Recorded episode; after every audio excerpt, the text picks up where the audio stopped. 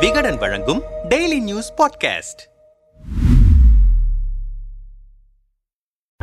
சேலம் மாவட்டம் ஓமலூரை சேர்ந்தவர் கோகுல்ராஜ் பொறியியல் பட்டதாரியான இவர் தன்னுடன் படித்த நாமக்கல்லை சேர்ந்த மாற்று சமூக பெண்ணை காதலித்தார் இருவரும் திருச்செங்கோடு அர்த்தநாரீஸ்வரர் கோவிலில் கடந்த இரண்டாயிரத்தி பதினைந்து ஜூன் இருபத்தி மூன்று அன்று பேசிக் கொண்டிருந்தனர் அதன் பிறகு கோகுல்ராஜ் வீடு திரும்பவில்லை இதையடுத்து நாமக்கல் மாவட்டம் கிழக்கு தொட்டிப்பாளையம் அருகே ரயில் தண்டவாளத்தில் தலை துண்டான நிலையில் கோகுல்ராஜின் உடல் கண்டெடுக்கப்பட்டது மாற்று சமூகத்தை சேர்ந்த பெண்ணை காதலித்ததால் கோகுல்ராஜ் ஆணவ கொலை செய்யப்பட்டது என்பது விசாரணையில் தெரியவந்தது தீரன் சின்னமலை கவுண்டர் பேரவையின் தலைவர் யுவராஜ் உட்பட பதினேழு பேர் மீது இந்த கொலை தொடர்பாக வழக்கு பதிவு செய்யப்பட்டது இதில் இரண்டு பேர் உயிரிழந்துவிட்ட நிலையில் மற்ற பதினைந்து பேர் மீதான வழக்கு விசாரணை நடைபெற்றது நாமக்கல் மாவட்ட நீதிமன்றத்தில் நடந்து வந்த இந்த வழக்கின் ஆரம்ப கட்ட விசாரணை பின்னர் மதுரை மாவட்ட வன்கொடுமை தடுப்பு சிறப்பு நீதிமன்றத்திற்கு மாற்றப்பட்டது இந்த வழக்கில் தீரன் சின்னமலை பேரவைத் தலைவர் யுவராஜ் உள்ளிட்ட பத்து பேருக்கு ஆயுள் தண்டனை விதித்து மதுரை வன்கொடுமை தடுப்பு நீதிமன்றம் பரபரப்பு தீர்ப்பளித்தது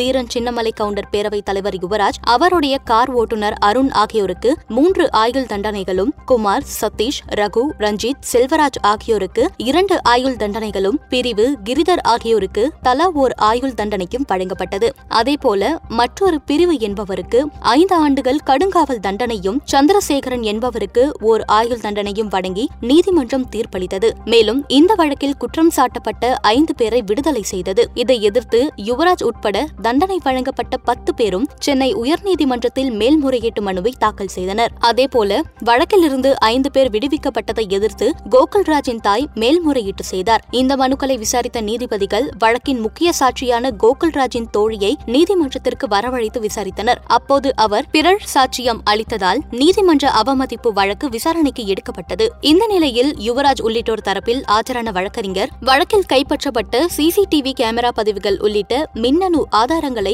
சேகரித்ததில் உள்ள குறைகளை சுட்டிக்காட்டி தங்களுக்கு எதிராக எந்த ஆதாரமும் இல்லை என வாதிட்டார் அரசு தரப்பில் ஆஜரான வழக்கறிஞர் மிகவும் திட்டமிட்டு கோகுல்ராஜ் கொல்லப்பட்டதாக வாதிட்டார் இதற்கிடையே கோகுல்ராஜ் கடைசியாக உயிருடன் காணப்பட்ட திருச்செங்கோடு அர்த்தநாரீஸ்வரர் கோவில் கோகுல்ராஜ் சடலமாக கண்டெடுக்கப்பட்ட ரயில் பாதை ஆகியவற்றை நீதிபதிகள் நேரில் ஆய்வு செய்தனர் அனைத்து தரப்பு வாதங்களும் நிறைவடைந்த நிலையில் மனுக்கள் மீதான தீர்ப்பு கடந்த பிப்ரவரி மாதம் தேதி குறிப்பிடாமல் ஒத்திவைக்கப்பட்டது இந்த நிலையில் இந்த வழக்கு வழக்குகளில் இன்று பிற்பகல் இரண்டு பதினைந்து மணிக்கு தீர்ப்பு வாசிக்கப்பட்டது அந்த தீர்ப்பில் கோகுல்ராஜ் கொலை வழக்கில் யுவராஜ் மீதான குற்றச்சாட்டு நிறுவனமாக இருக்கிறது மேலும் சிறப்பு நீதிமன்றம் வழங்கிய தீர்ப்பில் எந்த பிழையும் இல்லை என்பது உறுதியாகிறது இந்த விவகாரத்தில் ஊடகங்கள் பரபரப்பாக செயல்படக்கூடாது பொறுப்புடன் செயல்பட வேண்டும் கருத்து சுதந்திரத்தின் கட்டுப்பாடு குறித்து ஊடகங்களுக்கு விழிப்புணர்வு ஏற்படுத்த வேண்டும் யுவராஜ் ஊடகங்களை தனக்கு சாதகமாக பயன்படுத்தியிருக்கிறார் அவர் எந்த குற்றமும் செய்யவில்லை என பேட்டியளித்திருக்கிறார் குற்றவாளிகளை பேட்டி காண்பதை ஊடகங்கள் தவிர்க்க வேண்டும் இந்த வழக்கில் யுவராஜ் உட்பட